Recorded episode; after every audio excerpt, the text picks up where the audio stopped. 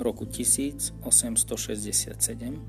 bol do Mosko v Ríme na obede u Contesi Calderari. Tu zrazu prišiel špeciálny list od Markízy Villarios pre Domboska.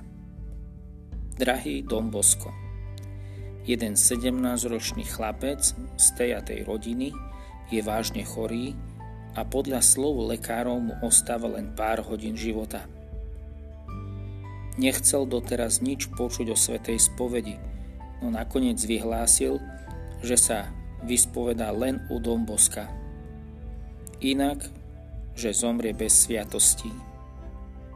Matka bola celá nešťastná.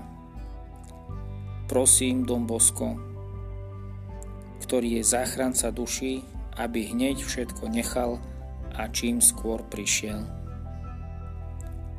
Dom Bosko zložil list a spokojom pokračoval v obede. Po obede sa rozprával s mnohými osobami a takisto ich dlho počúval. Don Francezia k nemu prišiel a povedal Rýchlo, Dom Bosko, ide o duše, treba konať.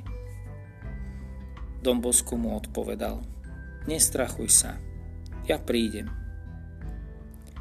Večer okolo 7 hodiny večer sa vybral smerom k domu, kde na posteli zomieral chlapec biely ako stena.